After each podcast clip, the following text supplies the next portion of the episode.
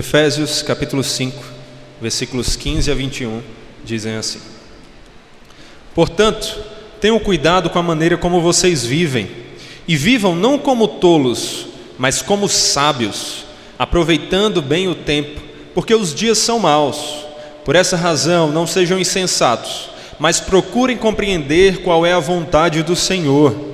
E não se embriaguem com vinho, pois isso leva à devassidão, mas deixem-se encher do Espírito, falando entre vocês com salmos, hinos e cânticos espirituais, cantando e louvando com o coração ao Senhor, dando sempre graças por tudo ao nosso Deus e Pai, em nome de nosso Senhor Jesus Cristo. Uma pergunta que normalmente nos fazemos em brincadeiras no final do ano, quando os jornais começam a falar da Mega Sena da virada e de prêmios de loteria. O que você faria se ganhasse na loteria? Você investiria numa casa bonita, espaçosa? Você compraria carros? Talvez fizesse investimentos em bolsa de valores ou algo do tipo? Ou até mesmo ajudasse outras pessoas? Não seria mais ou menos isso? Bom, em 1983, um rapaz de 19 anos chamado Antônio Domingos ganhou o que hoje seria equivalente a 30 milhões na loteria. Mas esse rapaz deixou que o prêmio subisse pela sua cabeça e ele perdeu o juízo. Ele já não sabia mais como aproveitar o dinheiro da maneira correta. De tal forma que no primeiro ano ele decidiu ir passar, na verdade, um ano e meio numa das suítes mais luxuosas de um grande hotel de, da cidade de Salvador, na Bahia, onde ele vivia. Um ano e meio nesse hotel. Além disso, ele em cada noite dormia com uma mulher diferente, gastava nos principais restaurantes e em muitas extravagâncias e farras. E como em muitas histórias de milionários que perderam todo o seu dinheiro, ele achava que o dinheiro nunca acabaria. Esse rapaz um dia foi comemorar um aniversário em um dos restaurantes mais caros também de Salvador. E não bastando o que ele já gastava com a sua própria conta, ele decidiu pagar tudo que todos no restaurante naquele dia haviam pedido. Já imaginou? Seria interessante estar num restaurante desses nesses dias, né? Mas além disso, ele tinha muitas outras extravagâncias. Ele preferia comprar roupas novas do que lavá-las por isso as usava apenas uma vez.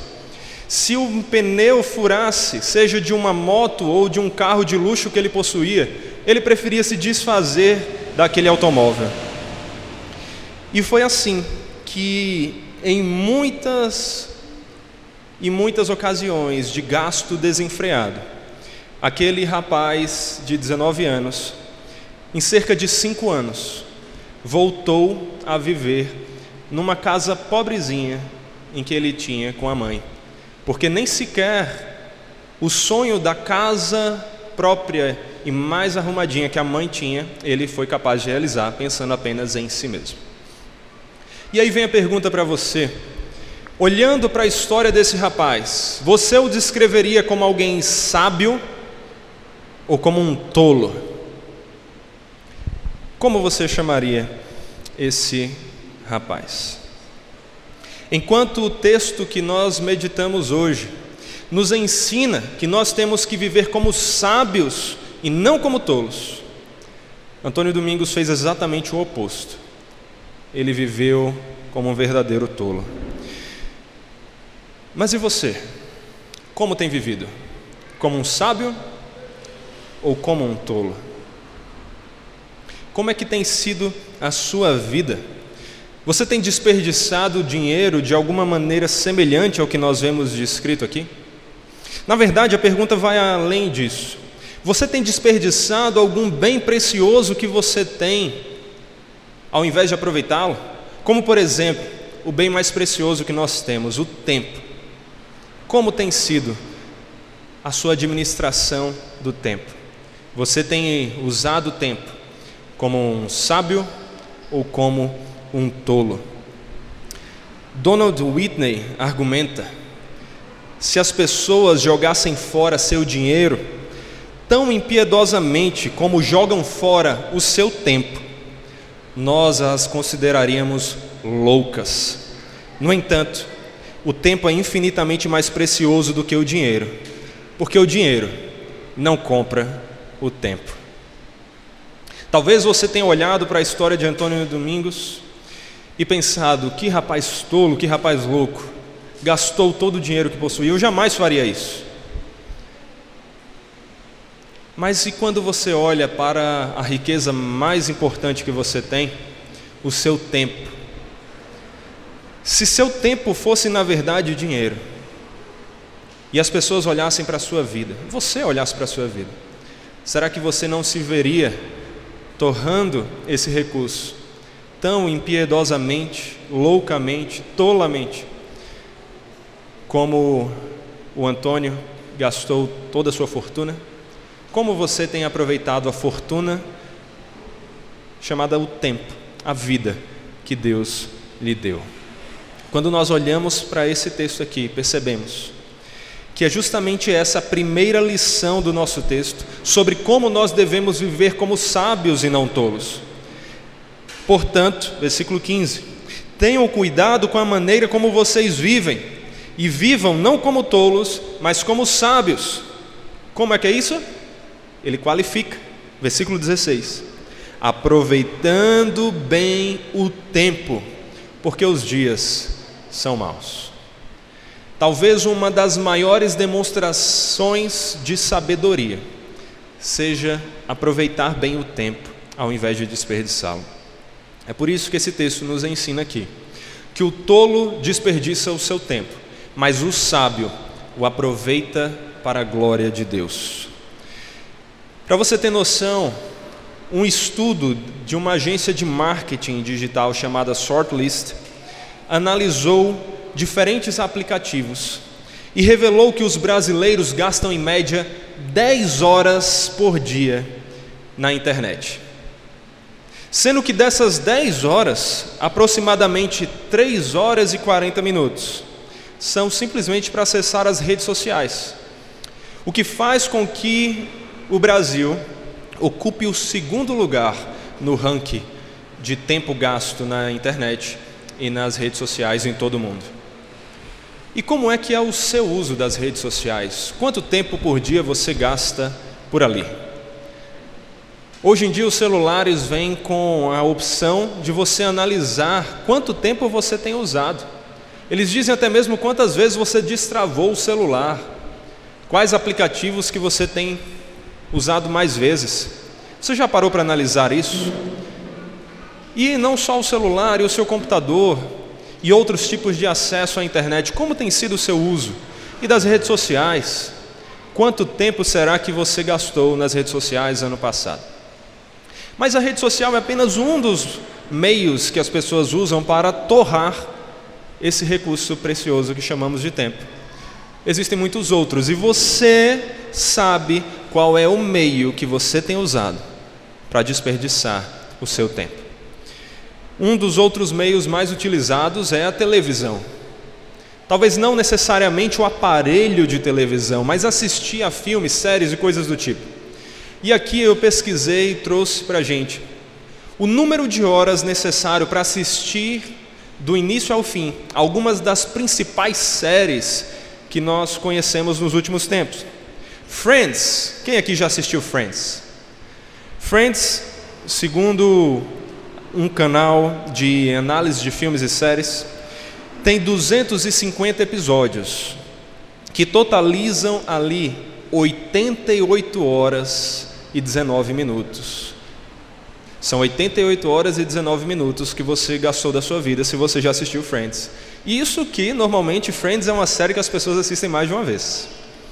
Mas não só isso, o famoso Game of Thrones, não muito assistido pelos cristãos devido aos seus escândalos ali, mas uma série muito popular, com 73 episódios e 70 horas e 14 minutos. Suits, a série sobre os advogados, que é bem intrigante, conta com 134 episódios e totalizando 97 horas e 54 minutos. Breaking Bad, uma das séries consideradas como a melhor de todos os tempos. 62 episódios, 49 horas e 31 minutos. Quantas dessas séries você já assistiu? Talvez eu não tenha citado a sua preferida. Com certeza não citei aqui as horas que você gasta nos filmes. Mas perceba, são muitas. São muitas. Para você ter noção, quantas vezes na sua vida você já leu a Bíblia inteira? Você sabe quantas horas são necessárias para ler a Bíblia inteira? Você conseguiria fazer isso, a depender da sua velocidade, no tempo de qualquer uma dessas séries, até na menor delas. Mas se você for alguém que lê bem lentamente, na velocidade de fala, você gastaria cerca de 70 horas para ler a Bíblia de ponta a ponta, como se você estivesse narrando para alguma pessoa. 70 horas. Ou seja, a maior parte dessas séries tem mais tempo do que isso. Mas você ainda abre a boca para dizer: Eu não tenho tempo para ler a Bíblia, eu nunca li porque não tive tempo. Você tem agido como um sábio ou como um tolo?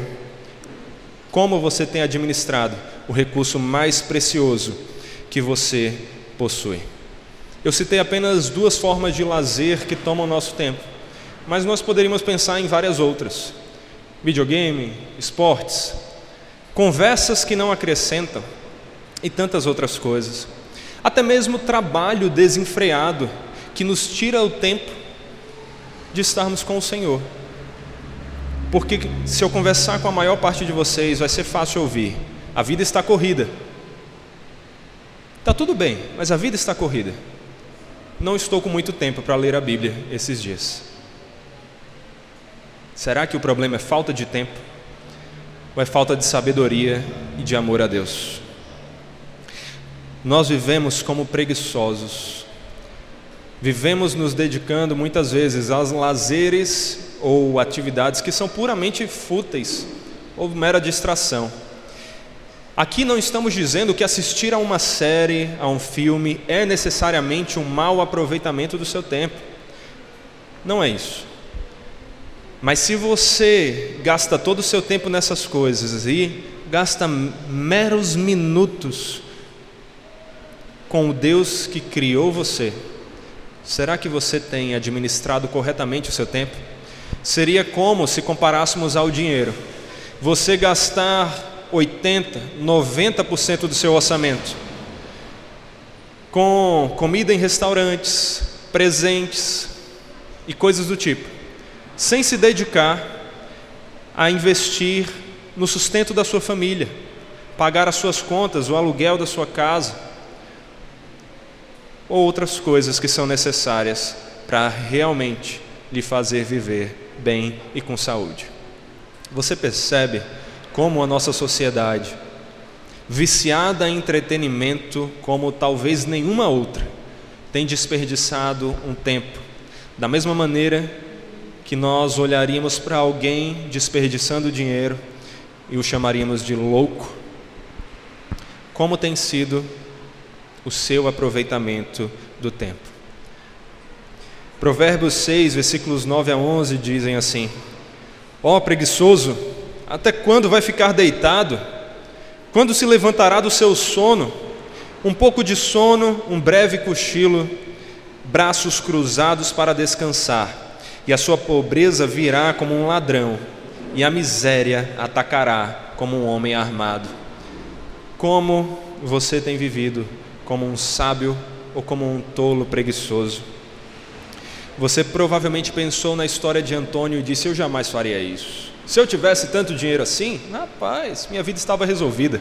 Investiria, produziria mais. Mas você tem um recurso mais precioso. Você tem o tempo. Onde é possível, por meio dele, inclusive, fazer dinheiro. Mas o contrário não é verdade. Não importa quanto dinheiro você tem você não vai conseguir fazer tempo. Como você tem aproveitado o recurso mais precioso que Deus lhe dá? É por saber dessa tentação a desperdiçar o tempo, que eu oro ao Senhor e peço a Ele misericórdia e graça para me ajudar a aproveitar o tempo para a glória dEle, por saber das inclinações que, assim como vocês, eu tenho, assim como todos nós aqui possuem. Nós precisamos ser vigilantes, precisamos olhar para as Escrituras e atentarmos como viver como sábios. E a primeira lição que vemos aqui nesse texto é que o sábio aproveita bem o tempo, ao invés de desperdiçá-lo no mundo perdido e dominado pelas maldades. Como você tem vivido? Para a sua própria glória, negando a vontade de Deus e realizando a sua própria, ou da maneira que deveria ser, para a glória de Deus, negando-se a si mesmo, tomando sua cruz e seguindo ao Cristo que morreu naquela cruz, mas ressuscitou para nos dar vida eterna. O que nos leva então ao segundo ponto desse texto sobre como vivermos sabiamente, ao invés de uma forma tola. Esse texto nos ensina, meus irmãos, que o tolo faz a sua própria vontade, mas o sábio segue a vontade do Senhor. O tolo faz a sua própria vontade, mas o sábio faz a vontade do Senhor. E como? Olha aí para o texto, versículo 18. Em primeiro lugar, nós vemos que ele, verdade, o versículo 17. Por esta razão, não sejam insensatos, mas procurem compreender qual é a vontade do Senhor. E não se embriaguem com vinho, pois isso leva à devassidão, mas deixem-se encher do Espírito. Ao invés de nos embriagarmos com vinho ou nos enchermos daquelas coisas que nos levam para longe dos caminhos de Deus, quando vivemos como sábios, nos enchemos do Espírito Santo de Deus, nos enchemos do próprio Senhor. É isso que o texto vai colocar em primeiro lugar. E como é que nós fazemos isso? Em Gálatas 5, nós vemos várias lições que Paulo nos dá a respeito dessa vida sábia que nos leva a estarmos cheios do Espírito do Senhor. Gálatas 5,16 diz assim: Digo, porém, o seguinte: vivam no Espírito, e vocês jamais satisfarão os desejos da carne. E no versículo 19 até o versículo 25, nós vemos mais. Ora, as obras da carne são conhecidas e são imoralidade sexual, impureza, libertinagem idolatria, feitiçarias, inimizades, rixas, ciúmes, iras, discórdias, divisões, facções, invejas, bebedeiras, orgias e coisas semelhantes a estas. Declaro a vocês, como antes já os preveni, que os que praticam tais coisas não herdarão o reino de Deus. Viver como um tolo é viver segundo as obras da carne é nos deixarmos dominar por algo que não o Espírito de Deus. Mas os sábios são aqueles que fazem o que o restante do texto nos afirma, a partir do versículo 22. Mas o fruto do Espírito é amor, alegria, paz, longanimidade, benignidade, bondade, fidelidade, mansidão, domínio próprio. Contra estas coisas não há lei. E os que são de Cristo Jesus crucificaram a carne com as suas paixões e seus desejos. Se vivemos no Espírito, andemos também no Espírito. Você quer se encher do Espírito ao invés de se encher de vinho e de qualquer outra coisa que possa lhe levar para longe de Deus? Busque andar segundo o caráter cheio do Espírito, o caráter do nosso exemplo perfeito, Jesus Cristo. E busque se encher da palavra do Senhor, louvar a Ele e orar, porque é justamente isso que o texto vai continuar dizendo aqui. O versículo 19 traz mais uma informação sobre como deve ser uma vida sábia que prioriza a vontade do Senhor. Ele diz: falando entre vocês com salmos, hinos e cânticos espirituais. Aqui nós vemos a importância de falarmos da palavra, de nos enchermos da palavra e compartilhá-la. Colossenses 3,16, um dos versículos mais importantes para mim nas Escrituras, dizem assim, diz assim: que a palavra de Cristo habite ricamente em vocês. instruam e aconselhem-se mutuamente em toda sabedoria. Nós precisamos nos encher da palavra para que ela habite ricamente em nós. Nós precisamos conhecer a palavra e amá-la, como o salmista afirmou lá no Salmo 119, versículo 97. Quanto amo a tua lei, é a minha meditação todo dia. O quanto você tem meditado nas Escrituras diariamente? O quanto você tem meditado de maneira geral? Será que você tem vivido os seus dias como tolo que não para para meditar na lei do Senhor ou como um sábio que prioriza essa meditação e reflete sobre ela e vive de acordo com ela? Aqui nós vemos que nós precisamos conhecer a palavra, meditar nela, nos enchermos dela. Primeiro momento, precisamos da palavra para nós, para que ela nos transforme. Mas precisamos falar da palavra. Para falar, então, nos enchemos dela, a conhecemos, buscamos aprender sobre ela, mas também depois compartilhamos com outros. E nós vemos que é isso que a Escritura nos manda fazer. Lá em 1 Pedro, capítulo 2, versículo 9, falando dos cristãos, Pedro diz: Vocês, porém, são geração eleita, sacerdócio real, nação santa, povo de propriedade exclusiva de Deus, a fim de proclamar as virtudes daquele que os chamou das trevas para a sua maravilhosa luz. Para que vocês foram feitos cristãos? Geração eleita. Para que vocês foram feitos cristãos? Sacerdócio real. Para que você foi feito cristão? Povo de propriedade exclusiva de Deus. Para quê? Não foi para que você continuasse vivendo a sua vida como se Deus não existisse e gastando a sua vida, o seu tempo, como um tolo, mas para que você vivesse sabiamente, falando a palavra, conhecendo a palavra, pregando a palavra, a fim de proclamar as virtudes daquele que os chamou das trevas para a sua maravilhosa luz. Você foi salvo, transformado, para que você viva anunciando esse evangelho que o salvou e que o transformou. Pregue esse evangelho, Conheça esse Evangelho, medite na palavra, viva a palavra. E faça isso louvando a Deus também. É isso que a continuação do texto, na verdade, todo o versículo 19 aponta. Falando entre vocês com salmos, hinos e cânticos espirituais, já nos aponta para louvor, porque ainda que aqui nós vejamos a palavra também presente, representada pelos salmos, os salmos são o livro de louvor. E ele continua dizendo: cantando e louvando com o coração ao Senhor. Sabe como você vive de maneira sábia, priorizando a vontade de Deus e não a sua? Louvando a Deus. Você não foi criado para viver para si mesmo. Você foi criado para louvar a Deus. Tudo que existe foi criado para Deus, para o louvor da sua glória. Você foi salvo para isso.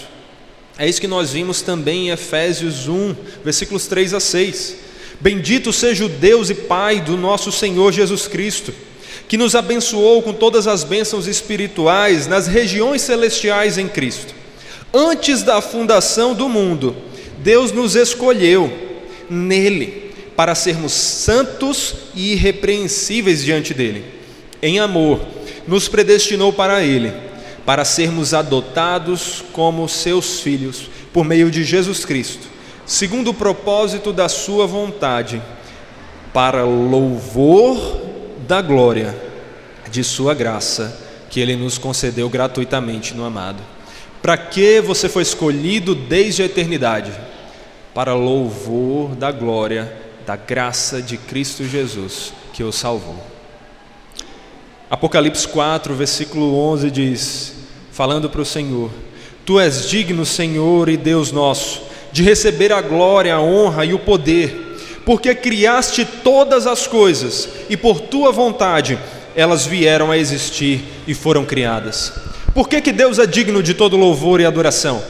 Porque Ele é o Criador de tudo, tudo foi criado para o Senhor, porque dele, por meio dele e para Ele são todas as coisas a Ele seja a glória para sempre. Amém Romanos 11, 36. Memorize esse texto, traga em sua memória, traga em seu coração, para que ele guie a sua vida e você lembre: eu não nasci, eu não estou aqui, eu não estou respirando para fazer a minha vontade. Eu sou de Deus, para Deus, para o louvor da glória de Deus. Então, que a sua vida seja uma vida sábia, onde o louvor a Deus é priorizado, porque foi para isso que você nasceu. Além disso, nós vemos a importância aqui de vivermos em comunhão. A vida em comunhão é necessária para andarmos sabiamente priorizando a vontade de Deus. Onde nós percebemos isso nesse texto? Versículo 19 diz assim: falando entre vocês, plural, é falando entre vocês, não é você falando sozinho na frente do espelho. Pare com essa história de eu sou a igreja, você não é a igreja, coisa nenhuma. Nós, plural, somos a igreja. Nós somos o corpo de Cristo juntos. Nós precisamos uns dos outros. E a Bíblia nos dá vários mandamentos que só podem ser cumpridos quando estamos em comunhão uns com os outros. Falando entre vocês com salmos, hinos e cânticos espirituais. Não é louvando a Deus em casa sozinho no seu devocional. Isso é bom, você deve fazer o devocional diário. Vimos aqui como o salmista meditava na lei do Senhor diariamente. Mas isso não substitui a comunhão com Deus. Igreja não é local de você vir, fechar os olhos e ficar isolado tentando ouvir a Deus. Você está abraçado com os seus irmãos, aprendendo juntos, para que vocês juntos falem entre vocês da palavra do Deus da palavra, do Deus que o salvou, salvou você por meio da palavra. Então, lembre-se da admoestação do autor aos Hebreus: não deixemos de nos congregar, como é costume de alguns, pelo contrário, façamos admoestações, ainda mais agora que vocês veem que o dia se aproxima. As Escrituras nos mostram a importância do culto ao Senhor, porque perceba, nós podemos ter comunhão fora da igreja, mas é na igreja que nós vamos viver de maneira mais plena a comunhão e o culto como irmãos juntos aqui. É aqui que nós vamos conseguir colocar melhor em prática o que o autor aos Hebreus está dizendo aqui: o se congregar, o estar juntos e fazer isso com o Senhor e para o Senhor. Então não seja alguém que falta demais aos cultos alguém que falta ao culto por motivos tão pequenos que não faltaria jamais ao trabalho por eles. Quando você estiver organizando a sua vida, não pense assim, poxa, isso não vai dar para fazer de segunda a sexta, porque o meu trabalho é importante eu não posso faltá-lo. Logo, vou ter que fazer no sábado e domingo. Organize sua vida para que o culto seja a prioridade número um, porque é aqui, na comunhão com os irmãos, que você vive de maneira mais clara e nítida o Evangelho, falando entre vocês, falando juntos aqui, a palavra, orando, louvando, vivendo a comunhão com o Senhor. E isso tudo fazendo o quê? Servindo uns aos outros. É isso que nós vemos no versículo 21 do nosso texto. Sujeitem-se uns aos outros no temor de Cristo. O texto nos mostra que a submissão que devemos uns aos outros é mútua. Depois ele vai inclusive especificar, nós já tivemos uma série em Efésios aqui, podemos perceber como essa mútua submissão, ela existe no casamento, é a primeira é o primeiro exemplo mais claro que Paulo vai dar aqui, como o marido se submete à mulher e a mulher se submete ao marido, cada um em seus papéis. Na paternidade, como o pai e o filho se submetem um ao outro, nos trabalhos e em tudo na vida. Na vida cristã, somos chamados a nos submetermos uns aos outros.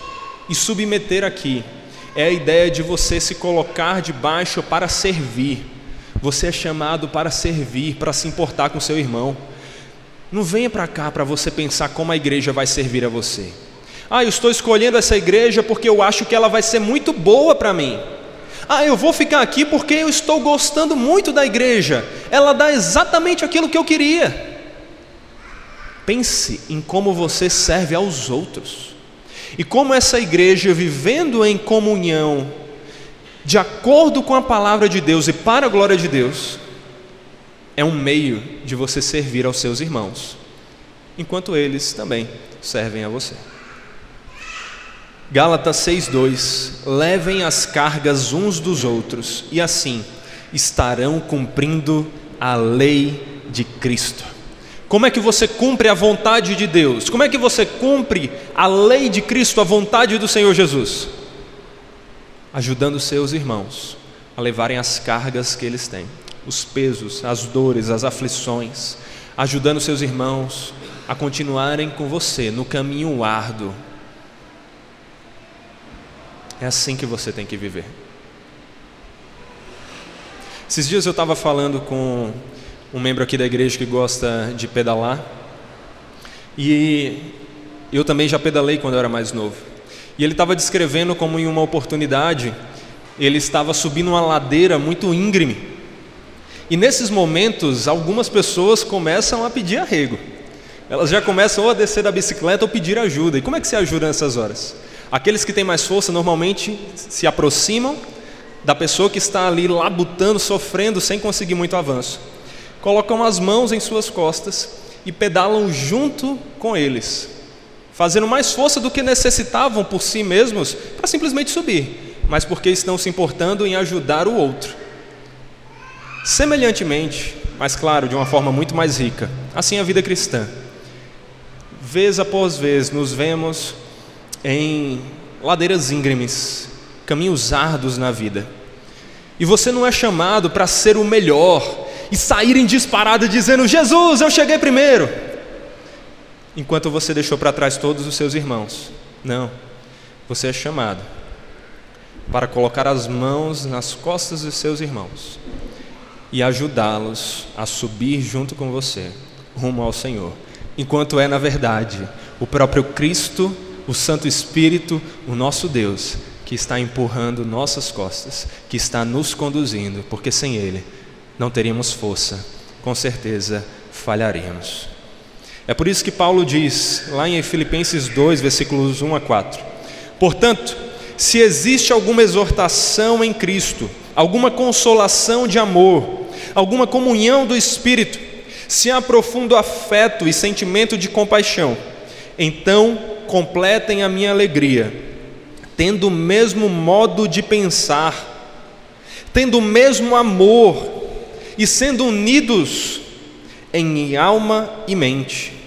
Não façam nada por interesse pessoal ou por vaidade, mas por humildade, cada um considerando os outros superiores a si mesmo, não tendo em vista somente os seus próprios interesses, mas também os dos outros. Você não é para chegar aqui e se achar melhor do que a pessoa do seu lado. Você não é para chegar aqui e se achar melhor do que os outros. Você não é para chegar aqui e pensar que as pessoas dessa igreja devem servi-lo. Elas vão servir, porque é isso que uma igreja saudável faz. Mas não é isso que você tem que estar pensando. Você tem que estar pensando no interesse do seu irmão, priorizando ele e se preocupando em como você, se submetendo a ele, vai ajudá-lo nessa caminhada. É assim que nós servirmos uns aos outros, caminhando juntos, ajudando uns aos outros. É assim, meus irmãos, através de tudo isso que nós vimos aqui, que nós vivemos como sábios e não como tolos. Assim que nós vivemos aproveitando o tempo ao invés de desperdiçá-lo e fazendo a vontade do Senhor ao invés da nossa. Quando nós olhamos para um texto assim, é possível que lembremos de alguns exemplos. E um que disparadamente vem à minha mente é o de Jonathan Edwards. Alguém que no pequeno grupo dos homens tivemos a oportunidade de falar a respeito recentemente e aprendermos com o seu exemplo. Edwards era um pecador, assim como eu e você. Mas era um pecador que, pela graça do Senhor, se dedicou e viveu uma vida que pode ser um exemplo para nós, para que nós o imitemos como ele buscava imitar a Cristo. Jonathan Edwards foi um cristão ali do século XVIII, mas ao mesmo tempo é um dos cristãos mais admiráveis da história no que diz respeito a viver o que nós ouvimos aqui hoje, com dedicação total para a glória de Deus. Ele ficou conhecido também por escrever as suas famosas resoluções, metas para a vida. E em duas delas, nós vemos basicamente a lição do que nós percebemos nesse texto hoje. E por isso que eu quero destacá-las aqui para você. Ouça atentamente. Resolução número um diz assim: Resolvi que farei tudo o que considerar ser o mais importante para a glória de Deus e para o meu próprio bem, ganho e prazer. Por todo o tempo que eu viver, sem levar em conta quando, quer seja agora ou num futuro mais distante, resolvi fazer tudo o que eu pensar ser o meu dever, principalmente para o bem e proveito da humanidade em geral. Resolvi fazer isso, sejam quais forem as dificuldades que eu encontre ainda que muitas e grandes. E na resolução número 5 ele diz: Resolvi nunca perder um momento, mas aproveitar o tempo da forma mais vantajosa que puder. Em sua meta de vida, Edwards decidiu viver o que nós ouvimos aqui hoje, o que nós aprendemos aqui. A priorizar a vontade de Deus e a glória de Deus antes da dele. Ao não desperdiçar o seu tempo, mas priorizar tudo para ter um bom aproveitamento para a glória do Senhor. Essas são metas que, na verdade, são apropriadas para todo cristão. São metas que nós deveríamos traçar para a nossa vida. Jonathan Edwards foi um grande exemplo. E eu tenho ele como um dos cristãos a quem eu mais me apego na história, a quem eu mais gosto de imitar. E foi por causa disso que, inspirado pelas suas próprias resoluções, pelas resoluções do Edwards, eu decidi fazer as minhas. Peguei algumas deles que se aplicavam na minha vida, adicionei outras que são muito particulares e desde então tenho tentado meditar nelas diariamente e segui-las. Edwards conseguiu viver basicamente isso. Claro, não de maneira perfeita, mas porque ele mirou no alvo que é Cristo. Ele conseguiu caminhar mais perto do Senhor. Semelhantemente, longe de ser perfeito, longe sequer de ser como Jonathan Edwards, mas as minhas resoluções têm me ajudado a viver um pouco melhor do que eu viveria se não as tivesse. E eu tenho o costume de pegar algumas frases importantes, impactantes que eu percebo em livros que eu leio ou na vida geral conversando com outras pessoas e colocá-las nessas resoluções para refletir. Uma que tem sido minha meditação diária, tanto nas resoluções como em minhas orações, é a de Thomas Merton. E ela diz assim: que eu use todas as coisas com um único objetivo: encontrar minha alegria em dar a Ti muita glória. Que eu use todas as coisas com um único objetivo: encontrar minha alegria em dar a Ti muita glória. Essa resolução resume o propósito da humanidade. Nascemos para glorificarmos a Deus e nos satisfazermos nele. O que nós queremos é alegria e satisfação. Só vamos encontrar no Senhor e servindo ao Senhor. E é por isso que essa deveria ser a nossa oração diária. Senhor, que eu use todas as coisas, toda a minha vida, minha respiração, tudo que eu tenho, tudo que eu sou, com um único objetivo: encontrar a minha alegria em dar a Ti muita glória. Que essa seja a sua meta de vida.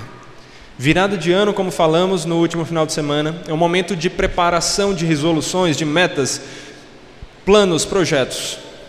Eu não sei quais foram os seus, inclusive recomendo que você faça. As metas nos ajudam a chegar em algum lugar, ou pelo menos sabermos para onde estamos indo. Porque é aquela coisa, como alguém já disse, se não temos um caminho específico, qualquer um serve, nós nos perdemos e não caminhamos em direção alguma. O que nós vemos aqui nessa frase do Thomas Merton é basicamente o que a Bíblia ensina. 1 Coríntios 10, 31, outro texto que todos nós devíamos tentar memorizar.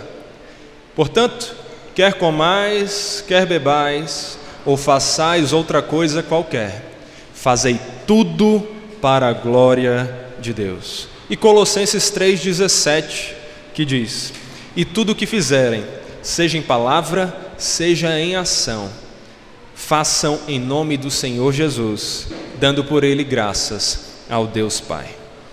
Que em 2024 e que na sua vida você se dedique a servir ao Senhor e aproveitar o recurso mais precioso que você tem, o tempo. Aproveitar a sua vida, priorizando a vontade dele e vivendo como um sábio, não como um tolo. Que você priorize a sua vida devocional, de leitura da Bíblia, oração e louvor. Priorize a comunhão com os irmãos na vida do dia a dia e principalmente também na comunhão dominical aqui no dia do Senhor. Que você comece a ler bons livros, se dedique para usar a mente que Deus deu para a glória dele, para aprender com outras pessoas e viver essa sabedoria para a glória de Deus que você se exercite, cuide do corpo que Deus lhe deu, porque isso também importa. Ao invés de viver como alguém preguiçoso, se exercite, se alimente bem, durma bem, para que seu corpo seja um instrumento capacitado para servir ao Senhor da melhor forma possível. Isso não anula a soberania de Deus. Deus vai lhe usar até mesmo se você estiver de cama. Mas isso não anula a sua responsabilidade você tem que fazer o melhor que está ao seu alcance para ser um instrumento mais apropriado possível para o serviço a Ele. E lembre, é Ele mesmo que afia você, é Ele mesmo que vai preparar você, mas se dedique descansando na responsabilidade que é sua e na soberania que é dele. Que você desenvolva bons relacionamentos em 2024 e na sua vida. Conheça as pessoas que estão aqui, construa relacionamentos de verdade, esteja com pessoas na sua vida Aproveite o seu tempo em comunhão ao invés de pensar somente em si. Que você trabalhe e se capacite para trabalhar da melhor maneira possível, usando os dons que Deus lhe deu para servir ao próximo e glorificar ao Senhor, ao invés de simplesmente pensar nos seus bens. Mas que você também administre seu dinheiro para a glória de Deus, não somente com as ofertas na igreja, mas na maneira que você usa cada um dos centavos que você tem, pensando em como isso vai ajudar você a se tornar um instrumento mais útil e capacitado para servir a Deus. Que você aproveite seus lazeres com Deus e para Deus, sem se dedicar a nenhum lazer que seja pura distração ou futilidade, perda de tempo, uma tolice. Por fim, que você organize sua vida para servir ao Senhor da hora que você acorda até a hora que você deita, não desperdiçando mas servindo ao Senhor, sendo eficiente, produtivo, para a glória de Deus. Trace metas, crie uma rotina. Pessoas que administram bem os seus recursos financeiros são aquelas que normalmente têm um orçamento, sabem quanto entra e quanto sai, organizam as coisas. Rotinas são instrumentos que nos ajudam semelhantemente, poderiam ser chamados de orçamento do tempo. Veja quanto das suas 24 horas são gastas em cada coisa. Administre melhor o seu dia. Não precisa fazer disso algo escravizante, pelo contrário, a organização não escraviza, ela liberta. Trace metas e siga as metas capacitado pelo Senhor e para a glória do Senhor. Que assim, 2024 e toda a sua vida seja uma demonstração, seja uma demonstração de fidelidade ao Senhor e de sabedoria de alguém que não desperdiça o tempo, mas o aproveita, priorizando a vontade de Deus e não a sua própria. Que Deus nos abençoe e que Ele nos guie em tudo isso. Oremos ao Senhor. Pai Santo, nos capacite a viver dessa maneira. Que Teu nome seja louvado por nossa vida. Que nós não desperdicemos o nosso tempo. Sejamos mais zelosos na administração dele. E que assim consigamos servir melhor ao Senhor e ao próximo, consigamos crescer em todas as áreas. Tire de nós toda preguiça, tire de nós toda desorganização, para que sejamos mais sábios e não tolos e que priorizemos a tua vontade e não a nossa. É o que nós pedimos e agradecemos em nome de Jesus. Amém.